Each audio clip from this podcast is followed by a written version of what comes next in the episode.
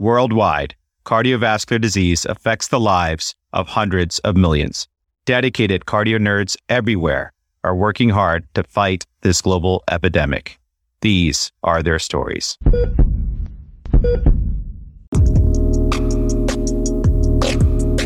Hi, cardio nerds. This is Teo. Welcome to the Cardio Nerds Cardiovascular Genomics series. In the last episode, we enjoyed an intro to clinical genetics and electrophysiology. In this episode, we will learn about genetic counseling and family screening from doctors Anjali Wagle, Dr. James Sampioniero, together with doctors Allison Hayes and Cindy James.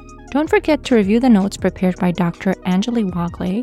Special thanks to Chelsea Amo Tweneboah for the audio editing. If you're getting excited about cardiovascular genomics, then you'll be happy to hear that the series will continue with a third episode on frontiers in genetics and cardiovascular prevention. We are proud to collaborate with all stakeholders in our work to democratize cardiovascular education. This episode was developed in collaboration with the American Society of Preventive Cardiology and supported with unrestricted educational sponsorship from Illumina Incorporated.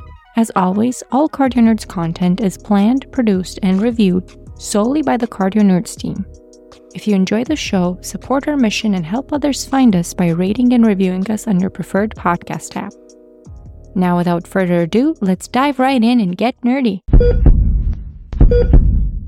Hey, Cardio Nerds, I'm Anjali Wagle, a newly minted Cardio Nerds ambassador and cardiology fellow at Johns Hopkins. I'm super excited to bring you a great discussion about arrhythmogenic right ventricular cardiomyopathy, or ARVC. There have been a few previous episodes in Cardio Nerds that discuss the initial presentation and diagnosis of ARVC that would be helpful to refer back to. To discuss this interesting topic, I'm joined with Dan as well as Dr. James Sampioniero, a superstar second year resident at the Osler Medicine Residency Program at Johns Hopkins. Thanks for joining us, James.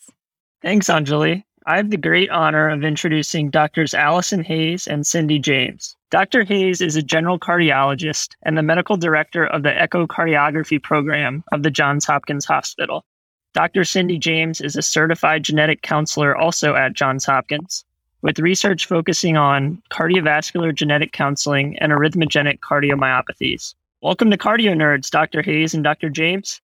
Thank you so much, James and Anjali. It's a pleasure to be here. I just wanted to introduce myself. Thank you for the kind introduction as well. I've been interested in cardiovascular imaging for many years, and I've been on faculty at Hopkins for about 12 years now.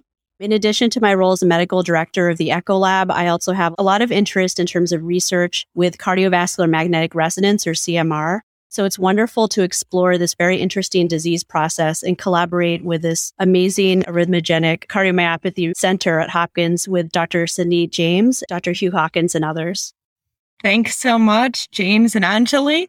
My name's Cindy James. I'm a geneticist and genetic counselor. I've spent my career focused on inherited heart disease, specifically arrhythmogenic cardiomyopathies. And I'm really delighted to be here with you today to talk a little bit about that experience. I'm the research director of our Center for Inherited Heart Diseases, also research director of the ARVC program. And we're really fortunate to collaborate closely with Dr. Hayes, given her imaging expertise, because as I think you'll hear about later today, imaging is particularly important for both the diagnosis and the follow up management in ARVC. So glad to be here and looking forward to our conversation.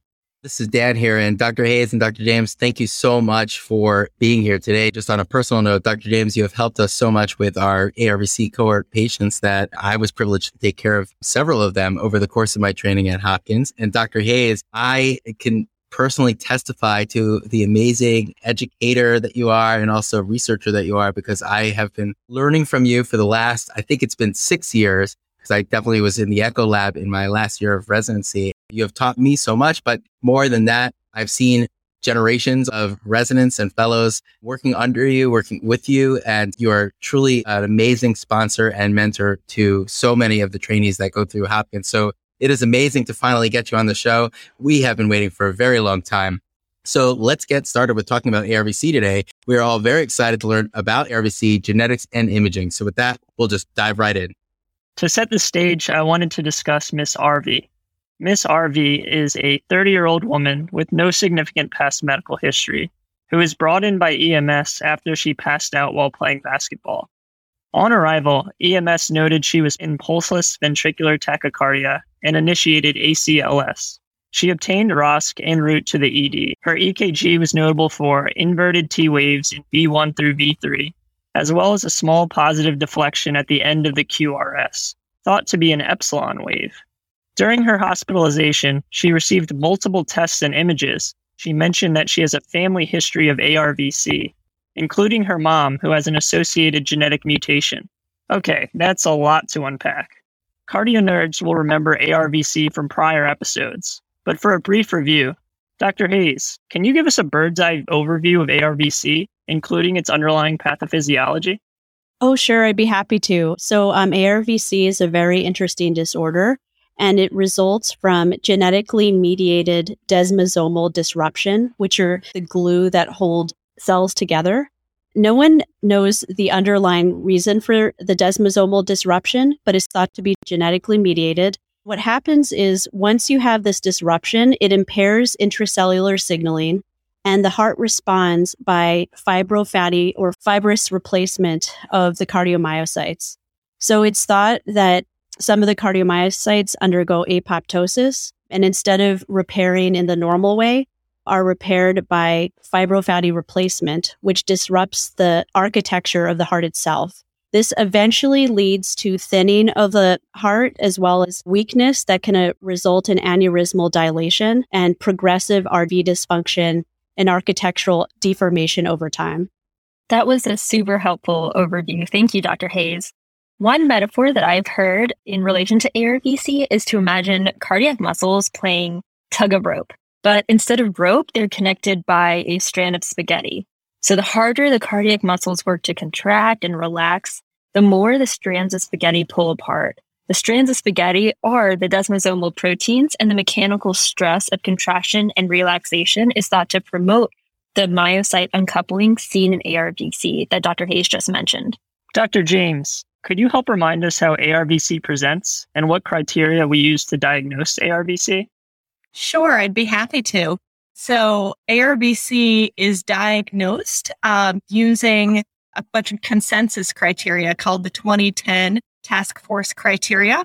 This is a group of major and minor criteria in six different categories, and someone need to meet either two major, a major and two minor, or four minor criteria to reach a definite diagnosis of ARVC. And those criteria start with evidence of structural disease. So evidence of right ventricular enlargement or wall motion abnormality, which I know that Dr. Hayes will be able to describe in more detail. There is a pathology criterion, which we rarely apply because it can only be applied once you've decided to do a cardiac biopsy, which is not typically done in these patients unless there's difficulty distinguishing ARVC from, for example, cardiac sarcoid or myocarditis or something like that. There are repolarization and depolarization criteria that can be based on the ECG, particularly T wave inversions in the anterior precordial leads, like our case presented today. The other criteria can be achieved by epsilon waves. For example, it's a major criterion as we described today, or an abnormal signal average ECG, although we less often do signal average ECGs these days. There's an arrhythmia criterion. You can meet a major criteria by right bundle, branch, block, arrhythmia, sustained ventricular arrhythmias, particularly if they have a superior axis. An inferior or unknown axis will give you a minor criteria, as will 500 PVCs on Holter monitoring over the course of 24 hours. And finally, the last criterion is sort of the genetic slash family history criterion. So you can reach a major criterion there. If you have a pathogenic variant, which is sort of modern terminology for a mutation in one of those desmosomal genes that Dr. Hayes mentioned earlier, or if you have a family history, like in the case of our patient. I was also supposed to talk about how ARVC presents. And I think it's important to recognize this is a genetic disease. This is a familial disease. So patients come to us in two ways. One is sort of exemplified by the case you showed us today. So a young, healthy individual, disproportionately an athlete, will have symptoms of ventricular arrhythmia. So that could be syncope, like we have here, palpitations, pre-syncope, and so on. That's sort of a, a typical presentation of a, a proband, the first person in the family to be diagnosed. The patients also come to us for family screening. So increasingly, we're diagnosing the second, third, fourth person in the family because they're coming to us, particularly for follow up care. So in the case we presented today, in a perfect world, this woman would not have had an arrest on the basketball court. We would have caught her before that happened based on familial screening. Oh, thank you so much for that, Dr. James. You know, and really understanding the pathophysiology behind this entity and then also the diagnostic criteria is very, very helpful. And for those of us who don't have the honor of following these patients longitudinally, we may take care of them when they're in and out of the hospital for various reasons. It would be helpful to understand the prototypical clinical course. So, Dr. Hayes, do you have uh, a kind of approach to how these patients present and then go from there, not just on their index presentations, but kind of like what, what can we expect for these patients and how can we help guide them through the course and journey that they are now going to be embarking on? Oh, sure. That's a great question. So, as Dr. James mentioned, a lot of their presentation is, I would say, clinically silent. They're coming to the clinic because they have a relative that suffered from sudden cardiac death or who has known ARVC through the task force criteria. That's one of the reasons why imaging plays such an important role in this disorder because a lot of times it, the diagnosis is detected by screening using imaging techniques or ECG or echocardiogram. And so a small portion, unfortunately, do present with sudden cardiac death as their presenting symptom. In one study, it was 11% that present in this way. And so because it's such a dramatic presentation in the minority, screening is, is very important in this population. The other way that patients present, although this is probably pretty rare because it's considered late stage of the disease, is with heart failure symptoms. So I would say the, the two um, most common ways are incidental detection through screening, like Dr. James was describing, or through uh, ventricular arrhythmias, um, minority presenting with sudden cardiac death. And then some develop heart failure, although that's considered at the late stage of the disease. This is fantastic. Thank you. You know, hearing about these early presentations and then their clinical course makes me very interested in learning more about the molecular changes that, that cause these arrhythmias and heart failure. Dr. James, would you mind speaking more to the genetic alterations that occur with this disease and how it is inherited? Sure, I'd be happy to. So, ARVC is broadly considered a condition inherited in an autosomal dominant way with significantly reduced penetrance and highly variable expressivity. Let's see, in about half of cases, ARVC is caused by a mutation or a pathogenic variant in one of the five genes encoding the cardiac desmosome, which is, I think we talked about earlier, you can think of as the glue that holds heart cells together. About 60% to 65% of our patients, and certainly half of our probands or our index cases, will have a variant you could detect on genetic testing. And that's most commonly found in the gene encoding plakophilin 2, so PKP2. The next most common gene affected is desmoplakin or DSP, followed by desmoglein 2, DSG2, and then desmocollin and plakoglobin. And those variants are relatively rare in ARVC. What we know is that for PKP2, the most common gene, the mutations we find are truncating mutations. So mutations that completely disrupt the function of the protein. And sort of of interest, if people have inherited two copies of that truncating variant, so if you have two full PKP2 variants, that's actually neonatal lethal or lethal in infancy. So we're really talking about a disease that's autosomal dominant in terms of these truncating mutations. You can find a cohort of patients who will have, you know, a PKP2 variant and then another potentially less severe variant and a second gene. That's about three to 5% of our patients. And those individuals will have an earlier presentation and a worse clinical course. Any other questions about that? I can talk about that for a long time. Yes, Dr. James, this is fantastic. And thanks so much for helping demystify the genetic underpinnings behind this condition of ARVC. You know, we've actually had a, a really great, really, really, really great conversation with colleagues from Northwestern University about left dominant eh, arrhythmogenic cardiomyopathy when they presented a very, very challenging case, a really important patient story that was way back in episode 56.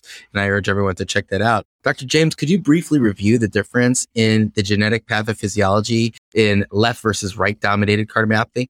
Sure, I'd be really happy to. So ARVC, as you can tell by its name, is sort of disproportionately a right ventricular cardiomyopathy. And so when I'm saying, oh, you know, PKP2 variants are most common in ARVC, that's true. But left dominant cardiomyopathy has a really different genetic profile.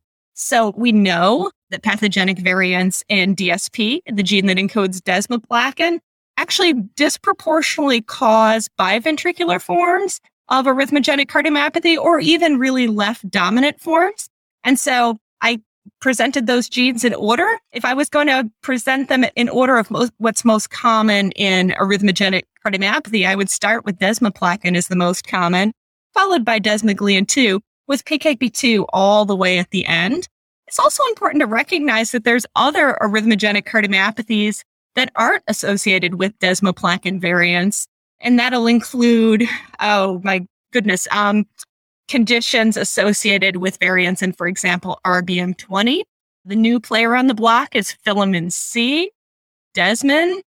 SCN5A variants can cause an arrhythmogenic cardiomyopathy. Uh, certainly, there is a common founder variant in phospholamban in the Netherlands that we also see in other parts of the world, and so on. So, if you think about a Venn diagram between right sided disease and left sided disease, there's certainly overlap in the genes that cause both conditions. But, you know, if you detect a desmoplakin variant in a patient, you can be reasonably confident their disease course is going to include left ventricular involvement. And if you detect a variant in PKP2, that's far less likely. Wow. Thanks so much, Dr. James. One thing that you mentioned that I thought was really interesting is that reduced penetrance and variable expressivity are common in ARVC pathogenic variants. So I was wondering, can you talk more about some of the environmental modifiers that may be important? Yeah, sure, James. I'd be happy to. And I do think the concept of reduced penetrance is really important when taking care of these families because even if we see a patient, we do pre symptomatic genetic testing and say they have the variant in the family.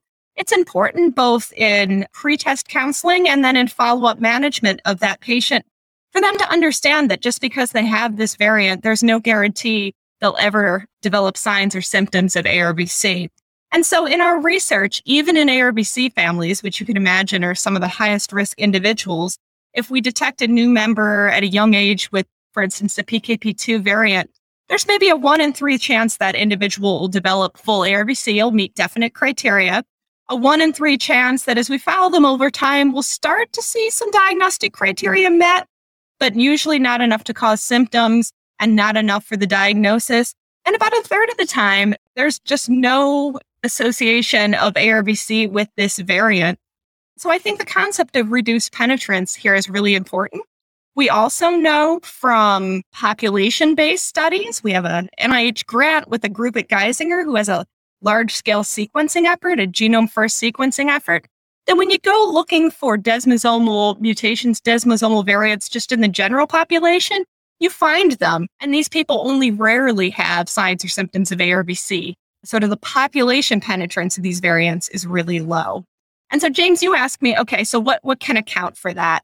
And one thing we're very sure is a player, particularly in PKP2 associated ARVC, and the half of patients where we can't find a mutation, for that matter, gene elusive ARVC, is the role of high intensity aerobic exercise. So we know that our patients are disproportionately athletes. We've known that for decades.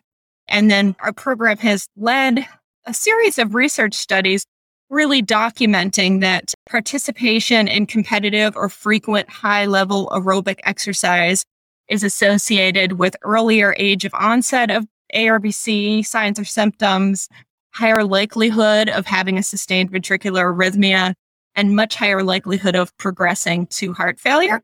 And you ask me about penetrance. In the case of at risk family members, certainly participating in competitive aerobic sports is associated with an increased chance of developing ARVC. So exercise is associated with disease penetrance in this condition. Dr. James, thank you so much for that. And one aspect that has always interested me is the frequency of some of my patients being diagnosed with uh, things like variants of uncertain significance when they get a genetic screen for, you know, whatever condition we are looking for. How do you approach counseling patients with results of VUS or variants of uncertain significance? And uh, maybe you could share some tips so that the patients feel, you know, don't feel just totally bewildered at the end of the discussion? Yeah, that's a great question. And I am so glad you asked that.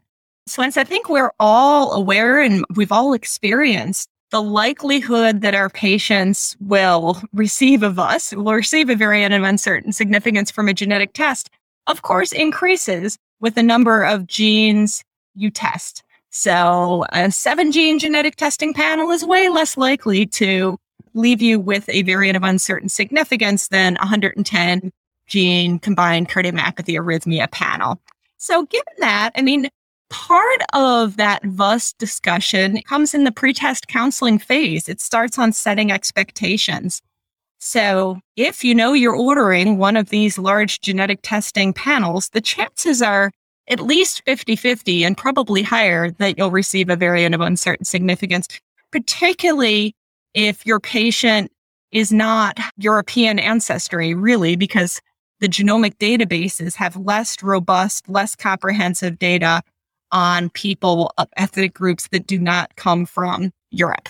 So some of it's setting expectations of the, the likelihood that this will happen and what it could mean. And then we do also know that while the genetic testing company may give you a VUS, particularly at our Centers for Inherited Heart Disease, if you're working with a geneticist or a genetic counselor and you receive a VUS, some of these we can do a decent job of binning into a high likelihood variant of uncertain significance. Yeah, this is something to worry about. And more often, yes, the lab is classifying this as a variant of uncertain significance, but boy, this variant you just found in RYR2 is highly unlikely to have anything to do with your significant left sided cardiomyopathy, for instance. And so by putting together the clinical data from the cardiologist, the family history data that the patient is giving your genetic counselor, and sort of the expertise of some of the geneticists and genetic counselors of these genes, there is potential, not always, but often, to be able to at least push the VUS to one direction or the other. So I think that would be the two things I would say in terms of counseling setting expectations that this isn't unlikely and working with your multidisciplinary team to do what we can to help patients be able to bin this uh, mentally in one side or the other. Sometimes it's a true VUS. Sometimes we can't really do anything with it.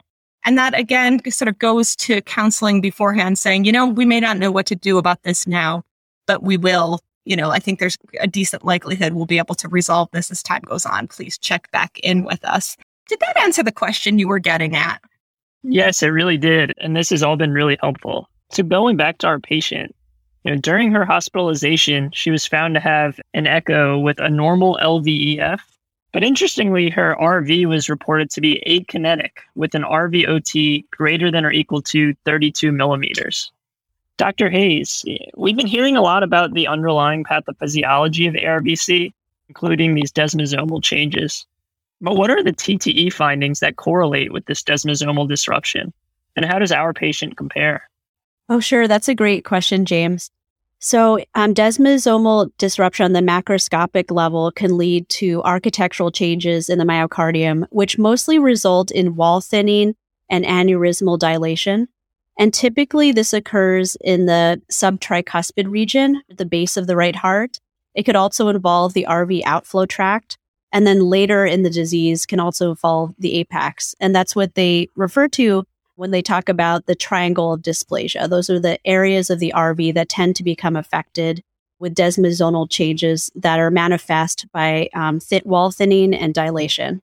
So for this patient, I see that the RVOT is measuring greater than 32 millimeters. Now, one important point here is that it depends on the echo view in which this measurement was made because the cutoffs for RVOT dilation are different depending on the different views. So RVOT greater than 32 millimeters is the cutoff for the parasternal long axis view, where you measure the RVOT inner to inner dimension and end diastole. Whereas if you do the measurement in the parasternal short axis view, the cutoff for RVOT diameter is slightly different. It's greater than or equal to 36 millimeters, being abnormal. So this patient, because they have evidence of akinesia of the RV as well as RV dilation, this is highly suggestive of ARVC. And it looks basically on the 2D echo criteria that they would make one of the criteria by echo. So that's a terrific question. I think the important thing to note mainly is that the progression of the disease tends to be from the base of the right heart to the apex when it's a late stage. That's great. Thank you so much, Dr. Hayes. It seems like a lot of our patients get an echo as their initial cardiac workup image, but Miss RV then got a cardiac MRI, which found regional RV akinesia and an RVEF of less than 40%. Can you help us understand why CMR is the preferred initial test for um, ARVC? Yes, that's an excellent question. So CMR has much higher spatial resolution and has just much more detail in terms of the right ventricular architecture with improved visualization. So one of the challenges with 2D echo is that you're somewhat limited to where the probe can go and to the talent of the sonographer, the body habitus, there are many factors that can affect image quality. So traditionally, the right ventricle is more difficult to image with less reproducibility compared to a technique such as CMR, which has just very high spatial resolution and you can line up the planes exactly as you want. So you're not limited by the acoustic windows as you are with 2D echo. So because you can see much more detail and look at the very subtle but important influences and changes in the RV, such as the RVOT area or the subtricuspid region, which is also very difficult to image well on echo. Those are the reasons why the sensitivity is just much more improved. It also offers a more comprehensive view of the RV in terms of looking at saccular aneurysmal dilation. It has much better quantitative measures in terms of RV ejection fraction, as well as RV and diastolic volume. So they're just much more accurate because CMR is the gold standard. So for all these reasons, CMR is the preferred imaging modality for this particular disorder, just because of its very high spatial resolution and comprehensive quantitative assessment of the RV in general. Oh, that's really interesting. So, you know, we've talked about how imaging such as echo and cardiac MRI can be helpful for diagnosing ARVC. I was wondering, can this kind of imaging be helpful for defining prognosis? Yes, that's also an excellent question. There have been several studies published, particularly in the last 10 years, that have looked at the prognostic value for particular quantitative measures, both on echo and CMR. And in terms of all the different ways you can measure RV function and structural changes, one of the, I would say the top two measures that have the strongest prognostic value, at least on echo, are RV fractional area change. And that's acquired by calculating the RV end diastolic area and the RV end systolic area. And less than or equal to 33% is considered abnormal and one of the major task force criteria for ARVC. The other measure is TAPSE. And several studies have shown TAPSE measurement or tricuspid annular plane systolic excursion, which measures the excursion of the tricuspid annulus. If that's less than 17, it has a very high predictive value for future adverse cardiovascular events. So those are the two main prognostic markers on echo. There are other ones as well, though. There's also RVS prime, which also has prognostic value and a high sensitivity and specificity for RV dysfunction defined on CMR. The more novel mechanisms for looking at RV dysfunction that are more subtle include RV global longitudinal strain. And our group and others have shown that this can not only predict cardiovascular events, but also predict structural progression over time of the RV. In terms of CMR, several studies have looked at RVEF, and that predicts adverse events such as ventricular arrhythmias, as well as annular subepicardial LV delayed enhancement. So there are a variety of studies that shown both echo measures of RV function and dilation, as well as CMR measures of RV dysfunction and late gadolinium enhancement have strong prognostic value for patients. Thank you. So, Dr. Hayes, thinking about some of the other imaging modalities we use in cardiology, is there any role for angiography or CT in the diagnosis or management of ARVC? That's an excellent question because CT in particular is becoming very dominant for cardiac diagnostics in general, but mostly applied to things like coronary artery disease. I would say they're not usually routine tests that are performed in ARVC patients just because of the strong diagnostic yield for echo and CMR, but it does become very useful, particularly if patients have renal dysfunction or when they have devices too that really causes a lot of artifact in the RV. and can make it challenging because you have to also go to a specialized center to adjust the ICD settings as well. So um, CT can be useful. And there have been a couple of studies that looked at um, CT scoring system measured against the ARVC 2010 task force criteria. And they found a very high sensitivity and specificity for detection of ARVC using a scoring system that relied mainly on RV dilation as well as fibrofatty infiltration. Another study also looked at the fat extent in the RV. But one thing I would caution people is that normal elderly people who are obese also develop fat in the RV. So it's considered a non-specific sign, at least on imaging. So although um, multi-detector CT and angiography could provide useful information for RV quantification, they're usually used in only specialized circumstances, particularly when patients can't undergo CMR, since that's the gold standard. But that's an excellent question. Well, thank you so much, Dr. Hays. I think a lot of this has been very high yield for our case. Going back to our patient, it sounds like based on this discussion, she meets quite a few of the diagnostic criteria for ARVC, including TTE and MRI findings of dyskinesia, her repolarization and depolarization abnormalities, ventricular tachycardia, and a family history of ARVC. Now, she mentions that she has a child. Dr. James, can you discuss how you approach genetic counseling with patients? And whom do you recommend get screened for ARVC? And at what age do you think they should start? Yeah, thanks, James. That's a complicated question. And so I'm going to take it in a couple of pieces. So, first of all, it certainly sounds like this patient meets definite ARVC criteria. And we know from the case earlier that her mother has had a mutation found associated with ARVC. So one of the things we do early with her is to try to figure out from the mother if we have a genetic test report that defines what that mutation is in the family and then confirm that our patient has the same mutation. So that's what we would call family specific variant testing. Now it sounds like certainly if our patient did not have that variant, that would be a huge surprise. And I think we'd need to look further, potentially order a panel, dig deeper into her clinical situation. But in all likelihood, she would have the same variant.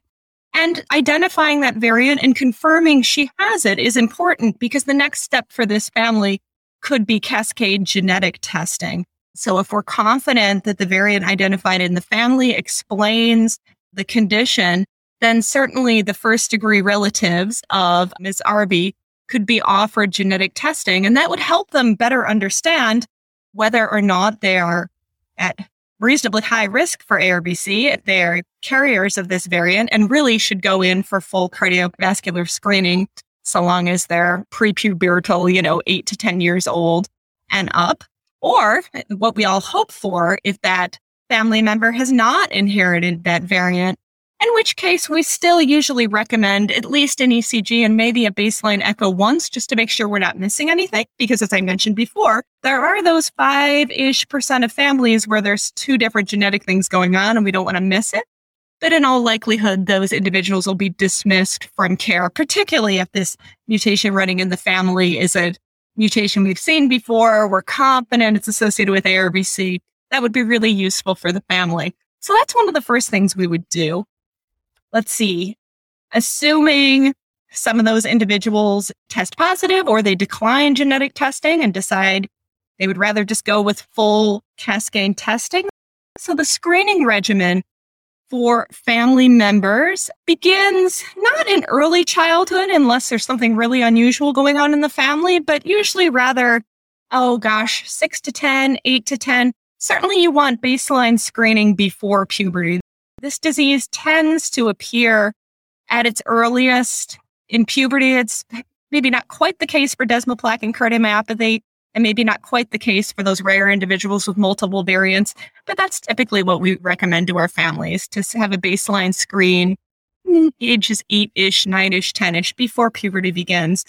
And then after that, we do our most intensive serial screening during adolescence, particularly if that child is participating in high school or college or junior high sports. If you followed that individual probably for a full screen in that age every other year, and we've seen nothing into adulthood, screening starts to spread out. And there's a number of published guidelines that all more or less show that same pattern. The exact intervals and the exact mechanism of recommended screening vary a little, but that's the concept. One good document that I'd love to call to the attention of your listeners is the 2019 Heart Rhythm Society document on the management of arrhythmogenic cardiomyopathy. And that has really wonderful recommendations for diagnosis management, including longitudinal screening of family members and the use of genetic testing. So I would love to point everyone to that. Let's see. And then you asked that our patient, Ms. RB, has a child. And certainly there's historically been questions in genetics about whether or not pre-symptomatic testing of children should be done. And you can easily imagine this outside the cardiology space. Should you test a six year old for a risk of breast cancer? Well, perhaps not. In this case, because we know high level exercise is a risk factor, and because we know people under the age of 18 present with this disease, and certainly some children present with this disease, we will offer genetic testing to children, to families in this case, although there's no emergency. There's no reason for us to roll out genetic testing or clinical screening for an infant, for instance. I guess the last piece I'd like to mention is you asked me about genetic counseling. I just talked a lot about genetic testing part of genetic counseling is working with the family, with the patient to adjust psychosocially and psychologically to what could be a really challenging diagnosis. Certainly to adjust to the concept of living at risk of sudden cardiac death. And that's something our genetic counselors in the Center for Inherited Heart Diseases spend a lot of time working with our families on. In ARVC, it's particularly tricky because we come with this recommendation for shared decision making, but for a patient like Ms. RB in the case we're describing it'd be a pretty strong recommendation to cut back on her exercise and limit exercise. So you can imagine this is a challenging situation for patients. They've been diagnosed with a genetic life threatening condition, and simultaneously, we've just told them that they're not able to exercise that they've probably done to cope in the past and for which they often have a social and friend group. So there's a lot of work in that area in genetic counseling with these families as well. This has been terrific and it has had so many great teaching points. Thank you both. So at this point, I'd like to highlight some key takeaways. Dr. Hays, let's start with you. What are your main takeaways regarding diagnosis and risk stratification of ARVC? That's a great question. So I have several takeaways I'd like to highlight. One is that in general, in terms of imaging the RV, that CMR really is the gold standard for a comprehensive RV diagnostic evaluation. And in general, in the disease process, the RV base is affected early, such as the subtricuspid area is very specific for that, as well as the RVOT. In general, ARVC also pathologically tends to affect the subepicardial area, whereas the endocardium is affected last. Other findings on CMR, such as late gadolinium enhancement and apical involvement, are thought to occur relatively late in the disease process. One thing to note is that fibrofatty presence, although is exceedingly common in ARVC, is a nonspecific finding, as this can occur in other disease states or in obese elderly individuals. In addition, something we didn't get to discuss too much was to have a high index of suspicion for LV involvement. That's another reason why CMR can be valuable because oftentimes LV involvement is not detected on conventional 2D echocardiography. However, this can be suggested with more subtle abnormalities, including strain abnormalities of the LV or on CMR. The reason this is important is because it has strong prognostic incremental value for predicting future cardiovascular events and arrhythmias. In addition, a couple other take home points is that early deformation of the RV is an early sign of dysfunction. So, using novel techniques such as RV strain imaging, which can either be done on echo and or CMR could be valuable. This can occur before the presence of regional wall motion abnormalities. In addition, I also wanted to highlight a recent review article that we published together with Cindy James and the ARVC group. The first author is Nitin Malik. This is from Circ Imaging in February of this year, 2022.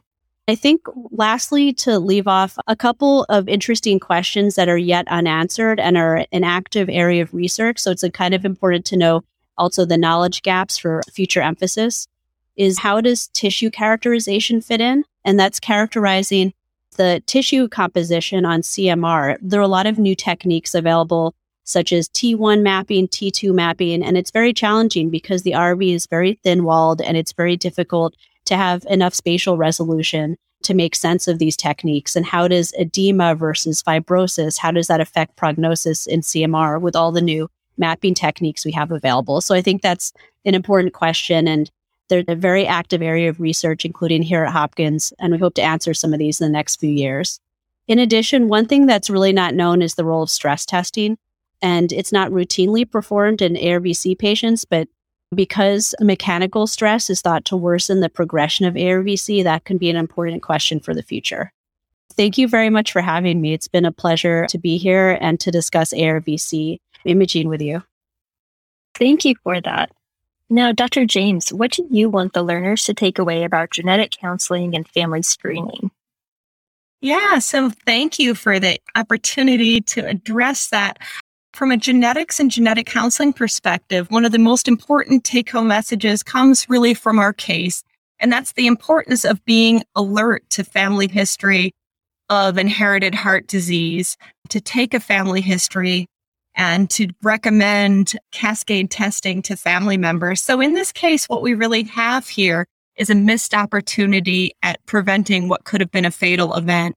So I think for all of us caring for these patients, all of us working for these patients, to mention not once, but probably multiple times the importance of family screening to, in this case, Ms. RV's mother. And that's something that can be a conversation over time. Certainly organizing cascade genetic and clinical screening in a family can be difficult, but it's something that's worthwhile. So that's one of the take home point I would make. Another point that I wanted to make clear is that we've spent a lot of time talking about the genetic basis of disease, about variants, about variants of uncertain significance. But it's important to recognize that nearly half, if not half of patients with ARVC who were index cases, so the first person in their family diagnosed, you can do a thorough genetic test and find no pathogenic variants. You can look at a family history and not really see a compelling family history. We do know that those patients are really, truly disproportionately high level athletes. So one piece of that is to not assume that a negative genetic test rules out ARVC in any way and to be alert to that really high level athlete with arrhythmias that certainly could have ARVC even in the absence of a compelling family history. I think I will end as Dr. Hays did on a discussion of risk prediction, which is, I, I know something that she and I are both really interested in. So clinical factors, including a lot of the imaging parameters that Dr. Hays just described are increasingly useful in predicting our patient outcomes, um, both for risk of life-threatening ventricular arrhythmias, risk of heart failure, and other adverse cardiovascular outcomes. Um, increasingly, we're learning that genotype matters in risk prediction. We talked earlier about, you know, what genes are associated with left-sided versus right-sided arrhythmogenic cardiomyopathy. And it appears increasingly that genotype in two ways is going to help us better define prognostic risk and advance personalized medicine. In one case, that's sort of genotype specific risk prediction. So developing algorithms based on the main gene associated in the family. So for instance, you could imagine ARVC. We know we have a risk calculator for predicting risk of incident ventricular arrhythmias and it includes right ventricular ejection fraction, but no left-sided parameter. I am imagining we're working on a project for this now that a desmoplakin cardiomyopathy will probably be the reverse. I would be stunned if in that risk prediction model we develop left ventricular function. Some genotype specific risk prediction coming soon. The other thing coming soon is that I think is going to really help us with estimates of penetrance, likelihood of penetrance in at-risk family members are the results from a large international GWAS study that's underway led by our colleagues Peter Van Tintelen in the Netherlands. And so that is a large scale international study uh, analysis ongoing now. I think there's promise in the future of using genome wide association study GWAS results to help us predict likelihood of disease onset in family members. So I think that's where we are. I'm excited to have been able to share this with you today. And really appreciate the opportunity, Dr. Hays, to spend time with you this afternoon talking about ARVC. Well, this has been an absolutely fantastic discussion. James, Anjali, Dr. James, and Dr. Hays, we are at the end of this episode recording, and I have learned so much. We've uh, been there and beyond in terms of ARVC, and I'm sure there's going to be more to cover on you know episodes in the future. So thank you so much for being here. This was absolutely fantastic. Thanks for having us, and thanks for organizing this, Dan. Thanks so much for the opportunity. It's been delightful. This was so much fun. Thank you guys for sharing all of your knowledge. Thanks, everyone. I learned so much.